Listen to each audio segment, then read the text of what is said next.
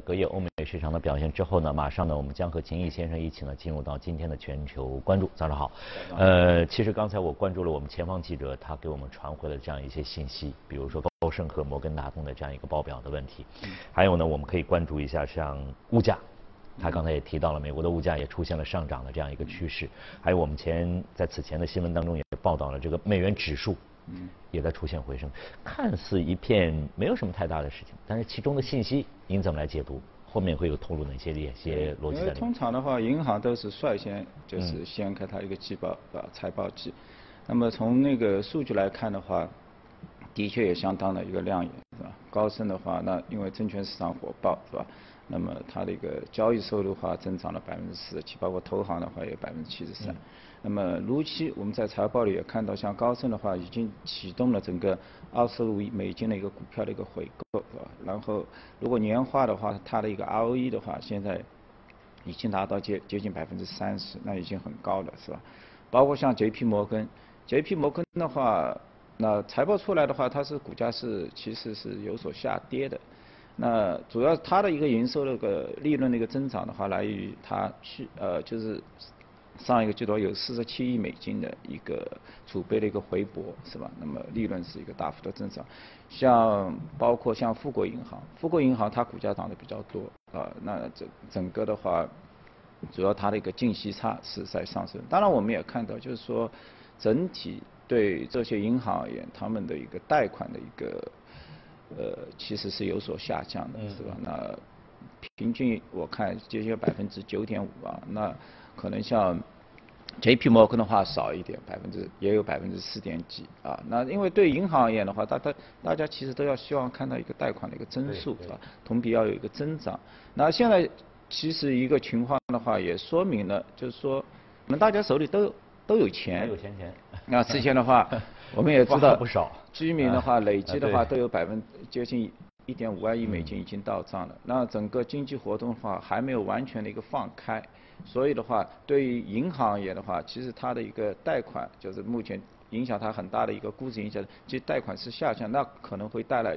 一定的这个隐忧，因为我们现在去掉整个。一个被博的话，除了像高盛啊，或者未来这个马上季报出来的，像美国银行，包括像摩根斯坦利这些，完全对接资本市场，纯粹的对接 banking 这一块业务，其实我们不会看到太多的一个增长，所以这也是目前资本市场为什么给他们这么低的一个估值的一个主要原因，是吧？因为我们看如果动态的话，现在可能都在10倍左右的这样的一个水平，是吧？也就是说，实际上就是说，它所带来的影响有可能也是短期的，或者说大家对它这个后期的这样一个走势，还是持有一个非常非常大的这样一个怀疑态度在这里面啊。然后刚才呢，我们也注意了，就是在此前我们提到了，比如说昨天的这个 A 股市场，旅游板块是走好的。我们再看近期的这个欧美市场，酒店和航空好像也有一些上涨的因素在这里面。刚才消息我们也报了，欧洲呢马上进入到一个旅游季。他急着要推行很多的这些以旅游业为主的国家，急着要推行所谓的这样一个新冠的这样一个通行证。那么在这种各种预期之下，您对市场有怎么样的判断？尤其比如说现在比较低迷的，像酒店啊、机票啊、航空这方面，他们的价格还是相对比较低的，处在比较低的这样一个状态当中。对，如果是比较整个疫情前的话，它较低点的话，它是有一定的一个反弹，但是比较。在19年整个疫情前的话，目前现有的价格还是比较低的啊。然后从现在最新公布的像美国的这些 CPI 的话，那就是昨天应该是前天公布的，是吧？其实它会这两个部分其实同比上个季度的话是增幅是比较大的，是吧？包括一些商品的，我们尤其看到像二手车啊这些，包括房屋的租金啊，是吧？都有所上涨，那说明整体的话经济开始在。往开放的一个程度在走，是吧？但是像欧洲的话，我们也知道，像今年尤其是酒店旅游板块，在国内的话，其实相比影响的话，还没有像欧洲或者美国那么大，对吧？像几大龙头的话，目前几乎已经是恢复到疫情前的97%到98%，是吧？93%不等。但是你像。欧洲或者怎么样的，他们的股价已经是恢复到疫情前的一个水平，但是营收的话，按照现有的一个预估的话，可能还是要到后面，那可能要在2022年或者20 2021年的年底之后才会慢慢的一个出现。所以像这一块的话，相当来说是股价已经是充分的反映了一个未来的一个经济的一个开放的一个这样的一个水平，就是可能在这种情况之下，大家更盼望就是疫苗的接种在不断的这样一个范围的在扩大，也不要再出现很多的一些意外的这样一个事件。那昨天我们看到了英国一个一解封之后，马上人都是蜂拥而出，不管是购物也好，到这个街边的酒吧消费也好，但是呢，同时也有担心是存在的，就是一旦再出现一个反复的事件，那么极有可能又会造成比较大的一个冲击，本来是向好的这样一个趋势，极有可能再次出现一个逆转的情况的一个出现。对，因为欧洲的话，其实比美国的确也是，他们也是陆路比较，包括像德国是吧？范围也比较广一些的。对，它整个一个，隔离的话，可能还是要延续到6月，大家都已经是熬得很久了，是吧？那其实我还想从另外一角度我们来看一下，就是说，包括像昨天的整个一个市场的一个交易，是吧？昨天的话。其实科技板块是下跌，但是整体科技板块在过去的一个5天，我们看到一些大市值，包括像特斯拉也好，包括像微软是吧？这些公司其实平均涨幅都已经过去5天有接近1%到7%。一周里面来看的话，还是上涨的这样一个状况。对，就是说现在整体，那当然昨天的话，我们看到银行包括像石油板块是涨幅是最大的，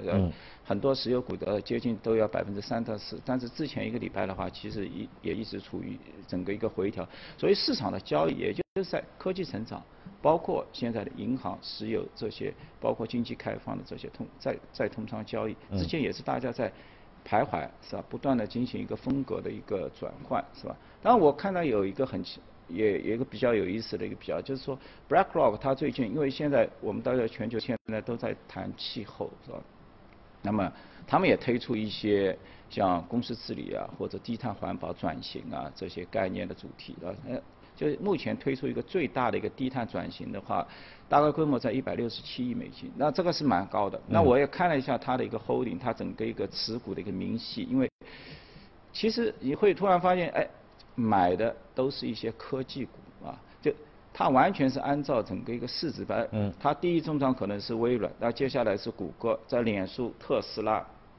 包括像银行股、JP 摩根啊、Visa、Mastercard、PayPal 啊这些做支付巨头的，就是说，就是与我们传统意义上的，哎，你如果是推一个低碳转型的，可能你很多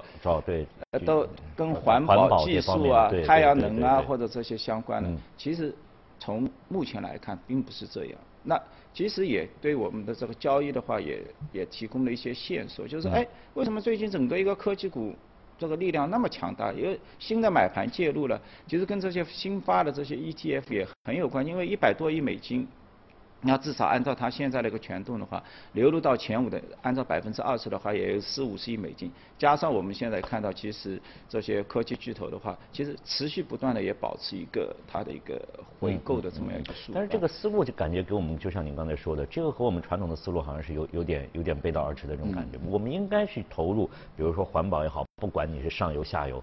还是这个产业链的任何一个环节来好，但是为什么会有这样一个思路的出现？也就是说，或者说我们能反过来再理解，实际上市场的这样一个大的趋势，科技股的这样一个上行的趋势，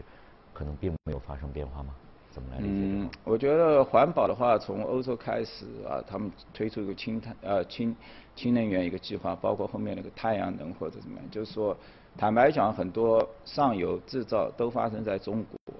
他们最多是很多是一个应用，可能氢能的话会有所区别，是吧？那这个整体的话，包括氢能的一些生产，可能都在本地的一个发生，包括像美国的一个情况。所以你一时提出整个这样的一个计划的话，它是一个很 long term 的，就是一个很长期的。对。事实上可能发生了，像特斯拉的话已经7000多亿，它也是做一个。电池生产是吧？就是说整体的一个标的的话，可能是相对来说比较集中，不会说是一个产业链非常一个扩散的这么一个过程。所以当基金行业他们顺应这个市场的一个潮流来推出一些气候啊或者一些环保转型，他们往往发现他们规模很大，现在一下子你募集了百亿资金，你投到哪里？可能。我相对来说是往整体一个科技，就是目前的一个科技股，其实它们还是个趋势在这里面。对，还是聚集在科技股这些里面。好，那有关这个市场方面呢，我们今天就先关注到这儿，马上呢进入到我们今天的热门股。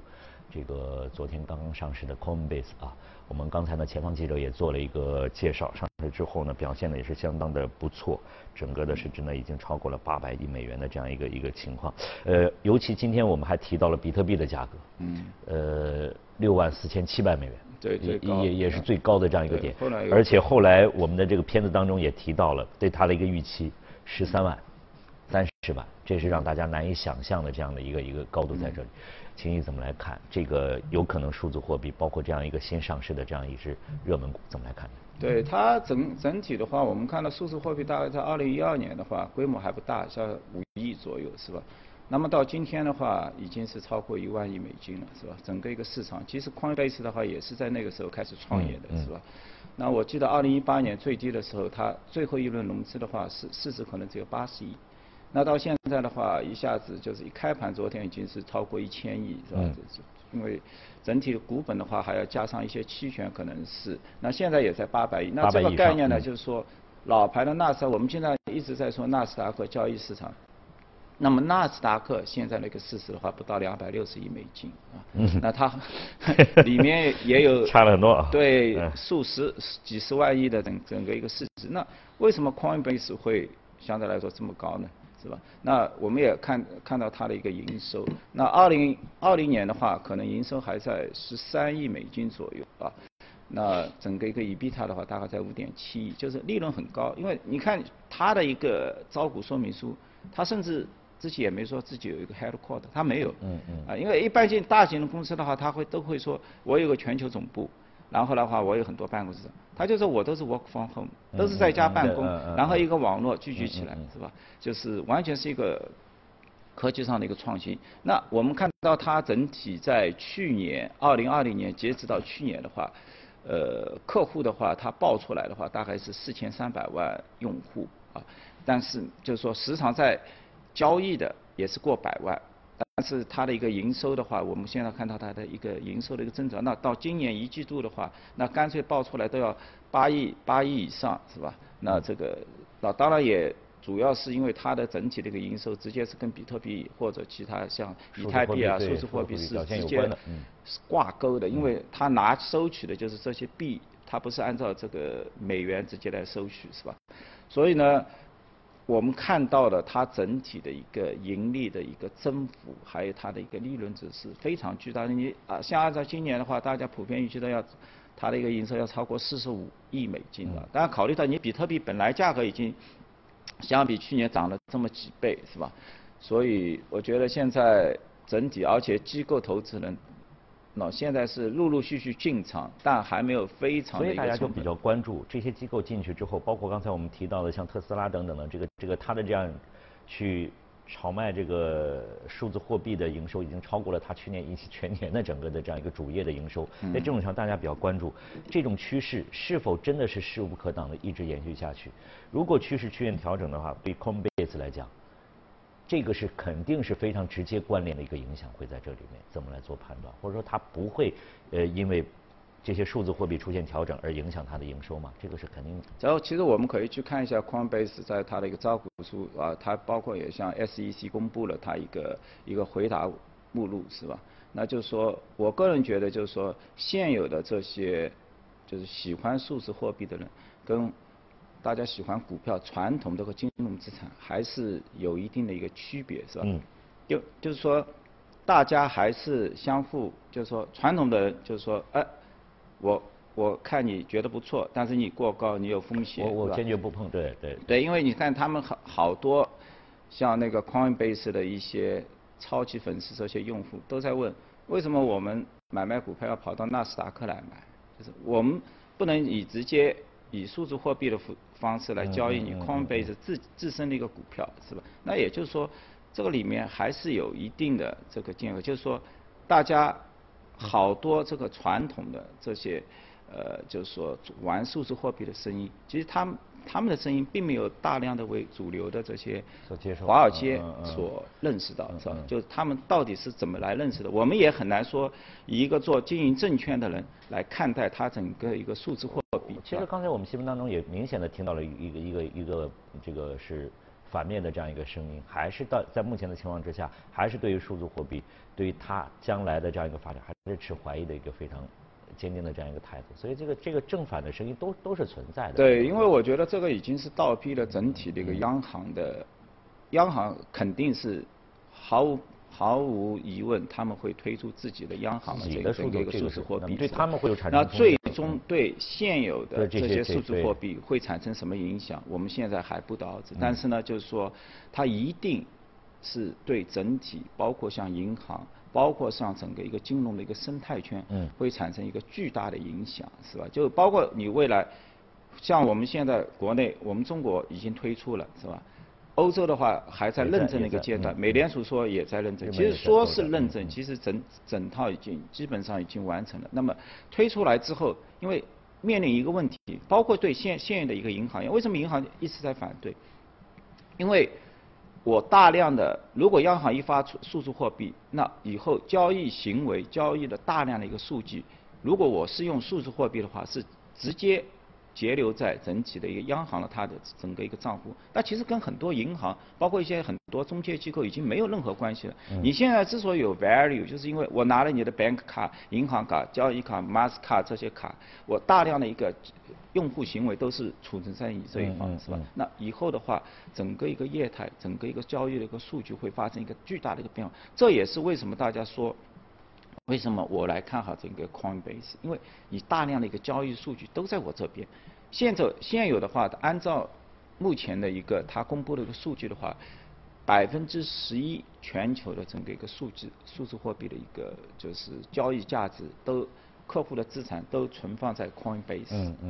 那这是一个比较大的。那后面的话还有大量的应用啊，或者新的币啊，或者怎么样出来，是吧？但关键就是说，它垄断了后面的一个所有的一个交易的一个数据，是吧？那对，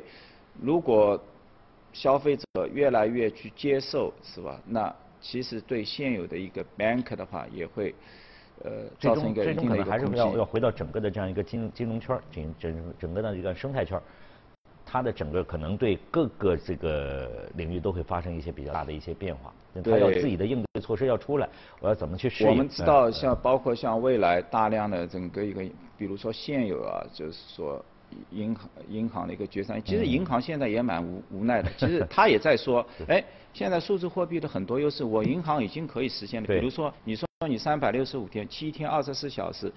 日夜不断的在做交易，但是银行端的话，我们发现我要存笔钱，我一定要在银行的工作时间，我才能做一笔汇款。其实银行说我也已经达到了呀。这个现有的一个电子货币的支付，但是我是迫于监管，就是监管条件不让我再做这个事情。但你现在是数字货币这些交易所平台，其实因为它没有那么大的一个监管没有到位，没有到那个程度，是吧？所以大家一下子就全部涌过去，觉得这个很方便。我晚上哪怕凌晨，我想给你汇就是给你钱，你立马，而且是没有任何迟缓，你钱就已经收到了，是吧？所以这个呢，我觉得在未来，包括像就是银行推出，包括央行推出整体一个数字货币之后，我觉得整个一个板块，包括对现有的美国也好，对全球这个金融行业，是吧？会造成一个比较大的一个影响，但是有一点肯定是很明显，就是说，如果你现在一个 bank， 你如果大量的还是依赖在少数客户这种贷款，而你整个一个消费这个板块不强，或者说用户的粘性不高，那势必以后在往整个一个数字转型的时候，你的估值会越来越低，是吧？